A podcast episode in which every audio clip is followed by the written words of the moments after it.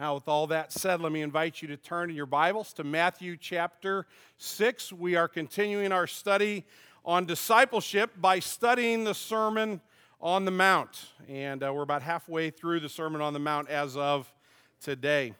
Uh, occasionally, people will ask me this question Tom, I want to pray for something, but I'm not exactly sure how I should pray. Typically, that question is a topical kind of question. Uh, if I'm single, should I, should I pray that God would allow me to find somebody to be married? Uh, if I'm married and I'm struggling in my marriage, how do I pray for my marriage? If I have a child I'm struggling with, how do I pray for my child or my business? What do I pray about in my, in my business? Is it okay to pray that my business would actually be profitable, or is there, is there something wrong with that kind of thing? Typically, the questions I get about prayer are topical. My response tends to be to ask a question in return, and the question is this How are you living your life? What does your life look like? And what your life look like should tell you how you should pray. Now, when I when I say that, some people go, "Well, I don't know that my life would necessarily match up to what I think I should pray." At which point I say, "Well, then we know which one of those things should change." we know what Scripture directs us to in prayer, and that's what we're going to be looking at this morning. But sometimes there's a disconnect between the way we live and the way we should pray. You're about the little four year old boy that was going home from church with his mom and dad and his baby brother, his brand new baby brother who had just been baptized in the service. But the four year old was sobbing in the back seat. And his dad said, Why are you crying? What's wrong? It was such a great day. And he said, Well, the preacher prayed that me and my little brother would grow up in a Christian home, and I don't want to have to move away. so just think about it a little bit, you'll get there. Sometimes Tom Ricks's prayer life and the way Tom Ricks lives his life don't necessarily match up. Jesus' response to the question of how to pray is fundamentally to ask two questions in return in this instruction. And, and or really what it comes down to is this. We must learn to live in the manner in which we pray, and we must learn to pray in the manner in which we live. They should go together. Matthew chapter 6, verses 9 through 15. Hear the words of instruction the Lord Jesus gives to all his disciples on the topic of prayer. Pray then like this Our Father in heaven, hallowed be your name. Your kingdom come, your will be done on earth as it is in heaven. Give us this day our daily bread and forgive us our debts as we also have forgiven our debtors. And lead us not into temptation, but deliver us from evil. And then he adds this footnote For if you forgive others their trespasses, your heavenly Father will also forgive you. But if you do not forgive others their trespasses, neither will your Father forgive your trespasses. This is the reading of God's holy and perfect word. To him alone be glory. Let's pray for just a moment. Father, as we consider the topic of prayer this morning, we ask for your spirit and your word to guide our study. Father, we pray that you would be at work in our hearts and our minds, that this portion of our worship to you would be uh, fully engaged by your wisdom, by your truth, not by our philosophy, not by our opinions, not by which way the wind happens to be blowing today. Father, we are a fickle people we need to be grounded solidly in your word, and it is that for which we pray this morning. Father, every person in this room needs a prayer life, needs to be in a relationship with you where we can come and pour out our hearts and our, our souls, where we can confess our sins, where we can, we can glorify you, where we can ask the questions that we don't uh, understand, where we can uh, come and, and seek forgiveness through the Lord Jesus. So, this is a topic that's important to every one of us. Father, I pray that you would bring your truth to bear in our lives. Some of us have prayed so much on one particular thing, we've stopped believing in prayer because it hasn't come about the way we think it should. Others of us are just beginning to learn to pray, and we're not quite sure how to do that. So, Lord, there's something here for all of us. I pray that you would not let me stand in the way of what you want us to know and to learn and to understand this morning. Forgive me for my sins. Lord Jesus, I pray that you would come and that you would teach your people. We pray in your name. Amen. Well, let me say right off the bat that this is going to be a, a, really quick overview this morning. We're going to study all of the Lord's Prayer in one sermon. You could do a, a seven or eight week sermon series on this prayer. Uh, so, this is more of an outline format. Uh, we're going to kind of hit the peaks, but perhaps it will give you some, uh, some fuel for further study. Uh, if you want to do some more homework on this, if you want to want to read up on it a bit, there's some really good resources out there. But this hopefully will at least point us in the right direction. And there, there are two basic uh, observations in this text this morning because this prayer is basically broken down into, into two main sections. The first section we're going to find in verses 9 and 10 really talk about us praying and living for God's glory. So that's where we're going to start. The second thing we're going to look at then is praying and living in God's provision. So, those are the two main aspects of this prayer that Jesus teaches all of his disciples. So, let's start with praying and living for God's glory. We're going to put those two together because that's, I think, the instruction in the prayer. So, Jesus says, when you pray, pray, Our Father in heaven, hallowed be your name, your kingdom come, your will be done on earth as it is in heaven. Now, just to break this apart in its most simple forms, the first thing Jesus calls us to understand is that God is our Father. And we've dwelt on this topic a little bit the last two or three weeks, so I'm not going to spend a tremendous amount of time there, but simply to remind us that God looks at us as His children. If we are in Christ Jesus, if we have come to Him through faith in Christ and His work for us on the cross, God doesn't see us as servants. He doesn't see us as, well, now he's obligated to do something nice for people he doesn't really like.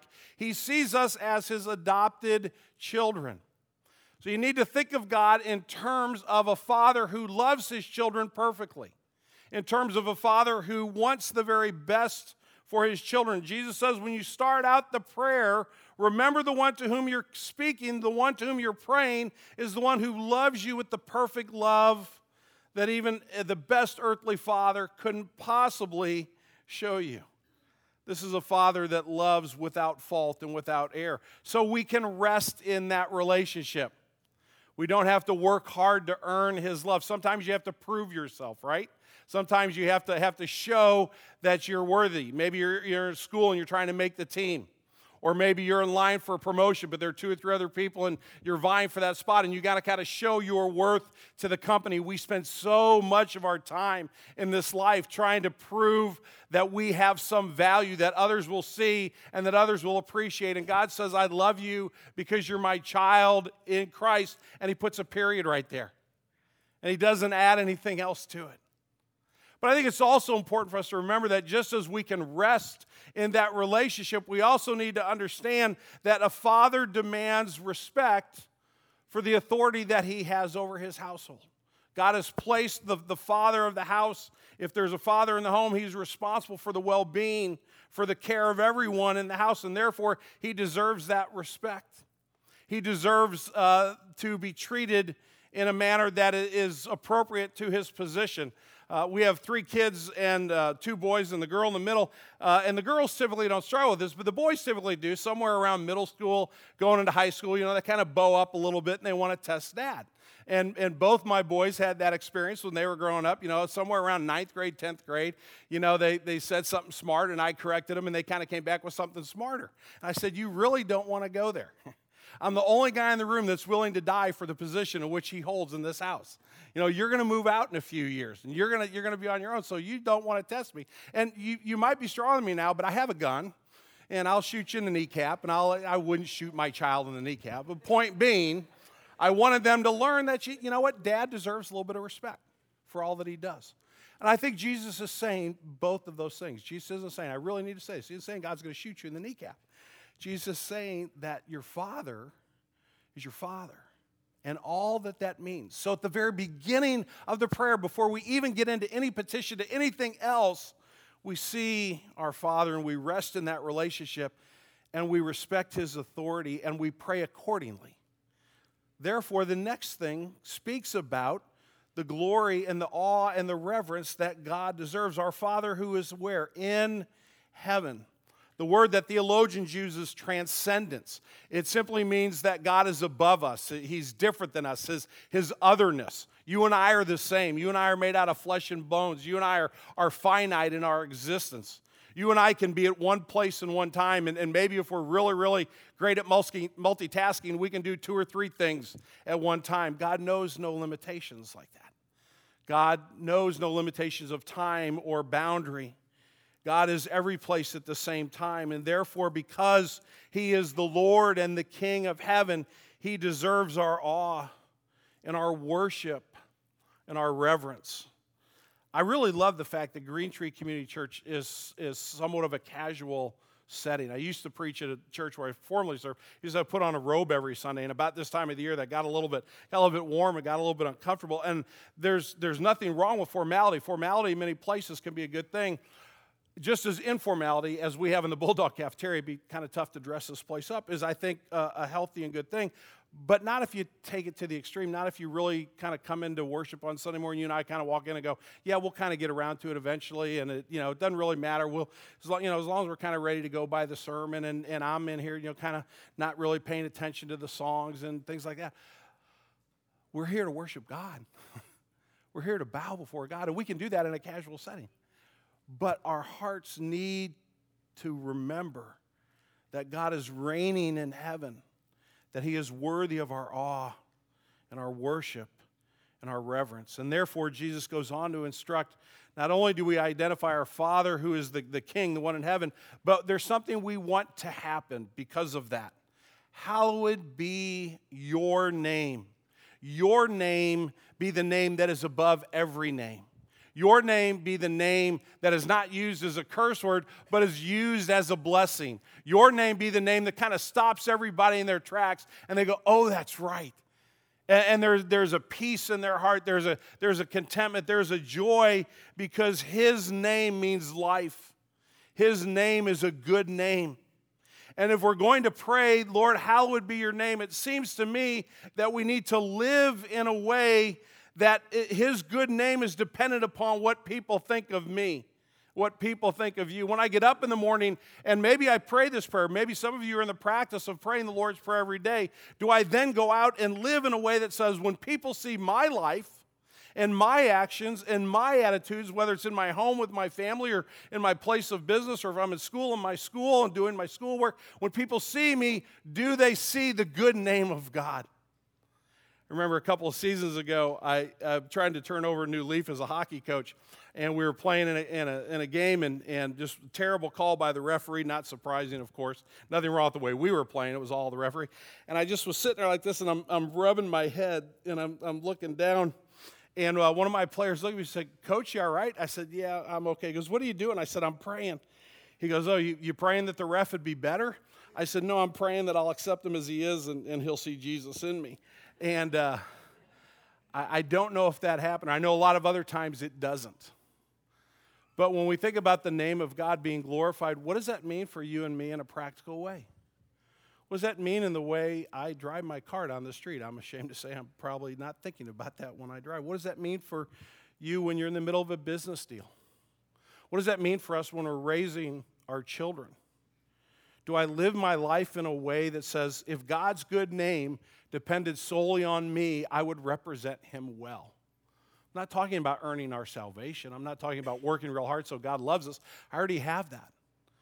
But as a passion of my life that, that no one would ever curse God because of the way I treated them, I don't think we can pray the Lord's Prayer sincerely unless we're willing to do that kind of inward reflection.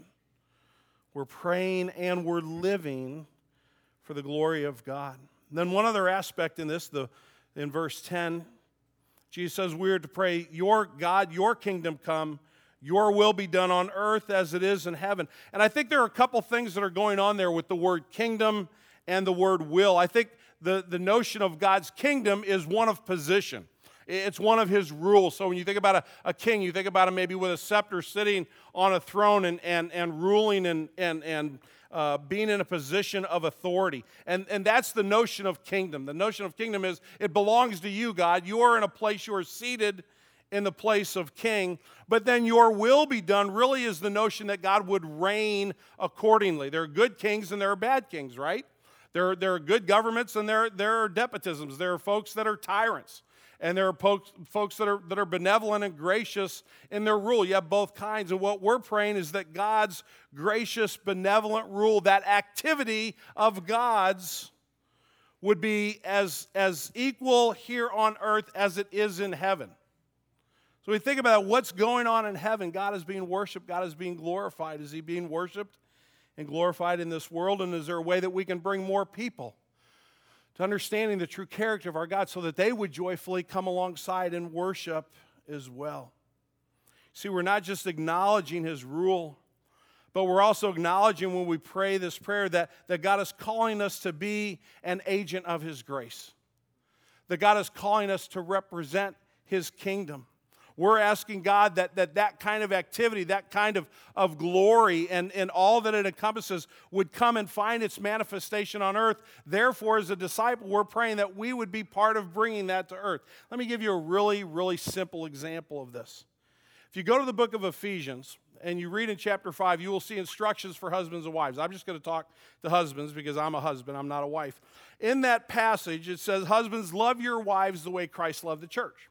Now, if you think about the way Jesus loved the church, all you need to do is look at this symbol right here and you know what that means. It means that he gave everything for his church. And that Jesus is now reigning in heaven. He is now the King of kings and the Lord of Lords, and he calls his church his bride. That's a language that is used in the New Testament for the people of God. So when, when Paul teaches in Ephesians through the Holy Spirit that husbands are to love wives the way Christ loved the church, and I pray, Lord, your kingdom come, your will be done on earth as it is in heaven. One of the things I'm praying, just one, and again, this is just as an example, I'm praying that I would love Cindy the way Christ loved the church. And then the question is, am I going to go seek to live in that manner? I'm not saying I won't get it wrong. I'm not saying I won't make mistakes. But what Jesus is calling us to in this prayer is a life of submission as disciples that we would not just pray for God's glory, but that we would live to the extent that His glory would be seen in us and through us. But that's the first half of the prayer. There's a second half. Jesus is not only calling us to pray and live for God's glory, but he's reminding us to pray and live in or under or through God's provision. Look at verses 11, 12, and 13. Now we, we, change, we kind of turn our gaze from heaven and we begin to look at kind of day in and day out life. Give us this day our daily bread. And forgive us our debts as we also have forgiven our debtors, and lead us not to temptation, but deliver us from evil. Let me go down a side road for a second because you're saying, if you're looking at your Bible or on the page, it's like, wait a minute, what, what happened in yours be the kingdom and the power and the glory forever, amen. That was added later on by uh, a good pastor, group of pastors thought, you, you know, you got to end a prayer with amen. And so they, they put that part on. Uh, this is the, the, the kind of the guts of the Lord's Prayer that Jesus gives us is right here. So that part that is added on is good and it's appropriate and it speaks truth. And we're going to pray the Lord's Prayer in a few minutes, and we're going to pray that part of it as well. But Jesus is giving us just this section this morning. So, what are we praying and living for under God's provision? Well, the first thing is daily bread. In other words, our physical needs. Our need for, for food, which is also representative of our, our, need for, for drink, our need for clothes, our need for you know a home to keep the elements away from us in the wintertime and when it gets really hot in the summertime. We're going to learn more about this as chapter 6 unfolds. We're going to learn more about what Jesus has to say about our physical needs and God's provision of those physical needs and how to keep those in an appropriate balance. But what we're saying here in this prayer is that we are acknowledging that God is both provider and sustainer of all life. And because God is the provider, because God is the sustainer, because He has created the world to work in the way in which it does, so when the farmer sows a crop, he, he or she can actually reap a crop later on, and you and I can go to the grocery store and be beneficiaries of that because God has given engineers and architects wonderful minds to be able to build things. We have homes in which to live, and the list goes on and on and on. But God is the provider of all of that. God is the one who put the universe in its place. God is the one who established the rules by which things like seeds turn into ears of corn. Therefore, He is our sustainer. So our trust is in Him, not in ourselves. So, my prayer is that God would give me my daily bread. That's a prayer that protects me from worry about how I'm going to get it done. It also protects me from a self centered, selfish reaction of how am I going to do with everything that's mine? oh boy, now I, now I get to spend more on me. Jesus reminds us in this prayer that we should think about today. We should think about how God has provided for us today. And I think in the context of 21st century America, perhaps our prayer should be more of God, give us this day our daily bread. Thank you that you have done that for us. Now, what do you want me to do with all this that's left over? Because certainly you and I, for the most part, at Green Tree Community Church, don't live day to day. We don't live hand to mouth. We've been blessed financially in extraordinary ways. It is all from God. He is the one who has provided whatever talent, whatever ability you have to earn a living, to provide for your family, to care for those around you, whatever uh, opportunity God gives me to, to do the same. We must thank Him and still continue to pray that He would provide because if He doesn't, it won't be there. But I think also beyond that, as we acknowledge that He is the provider and the sustainer, what do I do with the extra? God, give me this day my daily bread, and then maybe use me to give somebody else some daily bread. Might be a good way for us to consider this part of the prayer. But Jesus says not only does God provide for our physical needs, but God also provides for our spiritual needs and forgive us our debts as we also have forgiven our debtors. What is the greatest spiritual need in your life? What's the greatest spiritual need in my life? Our greatest problem is not, is not between humanity. The problems between humanity stem from our problems between us and our God. We've rebelled against Him. God gave us a perfect world in which to live, and we kind of tossed it all away. God gave us an opportunity to be in perfect relationship with Him, and our first parents, Adam and Eve, chose to go down a different pathway. And because of that, all of us have sinned and fallen short of the glory of God. Every person I know, including myself's greatest spiritual need, is for forgiveness. And that's what God has given us so freely in Christ Jesus. Above all, first things first, I need God's mercy. And I receive God's mercy not by working hard, not by doing all the right things, saying all the right things, never doing any of the wrong things. I receive God's mercy by faith. I receive God's mercy, mercy by saying, Lord, I'm a sinner and, I, and I've rebelled against you. I acknowledge that. Everything about this table this morning, about celebrate communion, is a visible representation of the fact that we need a Savior, that we rightly stand under the judgment of God. We deserve His condemnation, and yet what does He give us? He gives us grace and He gives us mercy through the cross of Christ. And that's where I start.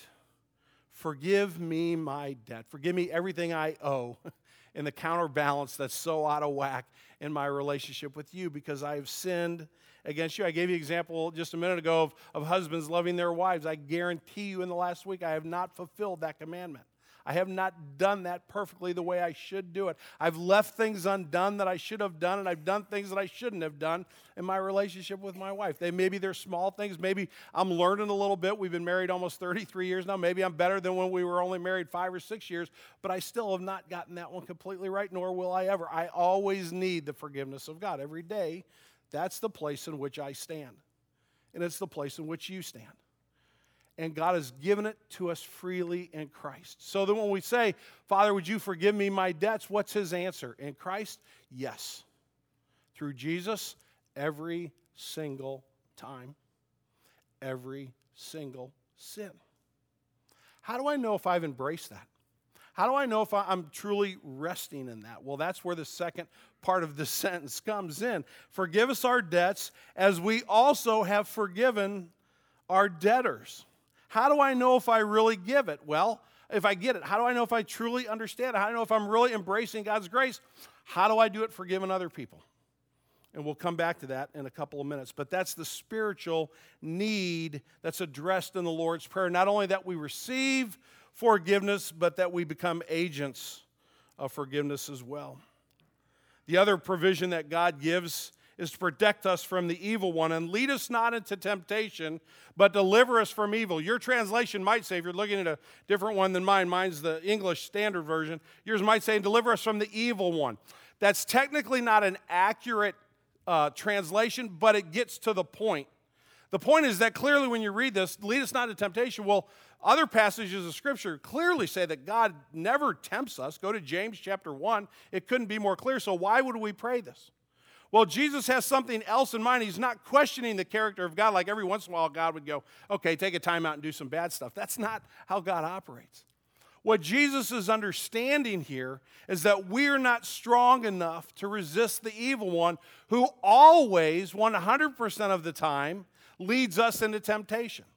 That, that's, that's why he exists. That he wakes up every morning and he says, How can I tempt everybody in this world to reject God, to go in rebellion against him, and, and to eventually end up with me in hell? That, that's the thing for which the evil one lives, and we can't stand against that. If you've ever sung Martin Luther's hymn, A Mighty Fortress is Our God, he talks about this world with devils filled should threaten to undo us, right? We will not fear, for God has willed what? my strength to pull me through. No, God's truth to triumph through us. The prince of darkness is grim, but we tremble not for him. One little word will fell him. We rest in the fact that God protects us. And that's what Jesus is saying we pray for in this passage. We acknowledge we're not strong enough to resist the one who always leads us in temptation. We're acknowledging that it's only through his might and his power that we are delivered from the one who would seek to destroy us. So, how do we know? And this is, again, this is a very brief glance at the Lord's Prayer. But how do we know if we're growing in, in prayer and life consistency? How do we know if, if what we're talking about this morning, this passage, that we're not just praying this prayer and then kind of going about our day and, and forgetting it, but we're actually praying, whether it's a, these exact words or, or something along these lines, and then we're getting up off of our knees and we're saying, No, God, use me to that end and we're actually paying attention to the way in which our life is working out, and we're actually looking for opportunities to see this prayer happen in our lives every day. How do we know if we're making progress in prayer and life consistency? Another way to word it is how can we recognize uniformity in devotion and in behavior? What's the real test? Well, I think that's why the addendum comes in here in verses uh, 14 and 15. Jesus has mentioned, you know, six or seven different topics as he's instructed us to pray, but he only comes back and repeats one of them. And those of you that are teachers know repetition is the mother of study. If you, if you want to really learn something, you, you read it or you do it over and over and over again. So, whether it's muscle memory in your brain or whether it's literal muscle memory, uh, doing something so many times that it comes naturally to you, there, there's something about repetition that's very, very, very important. And Jesus only comes back to one particular aspect of the Lord's Prayer. For if you forgive others their trespasses, your heavenly Father will also forgive you. But if you do not forgive others their trespasses, neither will your Father forgive your trespasses. Now, we would be tempted to read this and say, well, if I don't forgive, then I'm not a Christian. And I want to be careful here because that might be true. that could be the case. But Jesus isn't saying, you know, now if you, for, you forgot to forgive your wife at, at breakfast and, and you, know, it, it, got by you, you missed that one and you blew it and you, you weren't thinking about it and you fell over dead of a heart attack at lunch, you're not saved. That's not what Jesus is saying. We don't live in fear. Remember how the prayer began Our Father.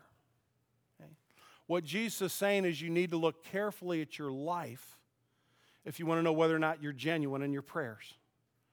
And if you forgive, which is, is probably one of the hardest things to do in the Lord's Prayer, to genuinely forgive when we are, when we are very literally affronted and hurt in a very specific way. Forgiveness may be the hardest thing for us to get our hearts and our minds around. And therein, I believe, lies the real test for the disciple. I love Jesus, but I'm unwilling to forgive so and so. Have you ever thought those words? Maybe you've never vocalized them. I have. I've actually vocalized them. I love Jesus. I can't possibly forgive that person for what they've done. And I haven't seen the disconnect in the moment, but by, by God's grace, He always brings me back and he reminds me that if I have been forgiven, I will be one who forgives. Perhaps the best example I can think on this is a woman named Corrie Ten Boom, and a lot of people my generation or a little bit older have, have maybe read her book, The Hiding Place. She grew up in, in a, a Nazi occupied territory, and uh, she and her parents and her sister helped hide Jews from the Nazis, and they were finally captured. She ended up in Ravensbrück a concentration camp, and she survived the war. Her sister did not. Her sister died in captivity.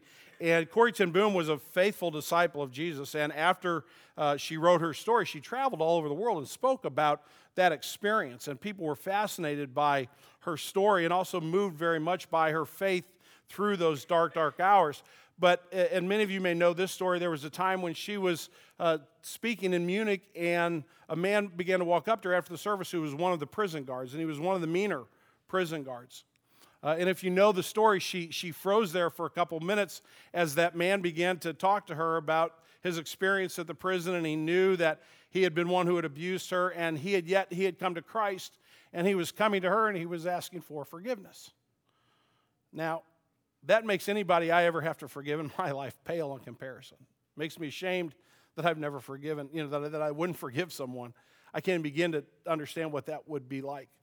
And she tells the story and how she was like, she was, she said, I'm standing there praying, I'm praying that, that he reached out his hand and said, Would you forgive me? And she said, I'm praying, God, would you lift up my hand? Because my, my hand won't lift up. And she said, It probably took five seconds, but it felt like an eternity to me. And she forgave him. And typically that's where the story stops, but I want to read for you what she says after that because I think it speaks to the point this morning. Just a couple of sentences. She says this For a long moment, we grasped each other's hands. The former guard and the former prisoner. Listen to this.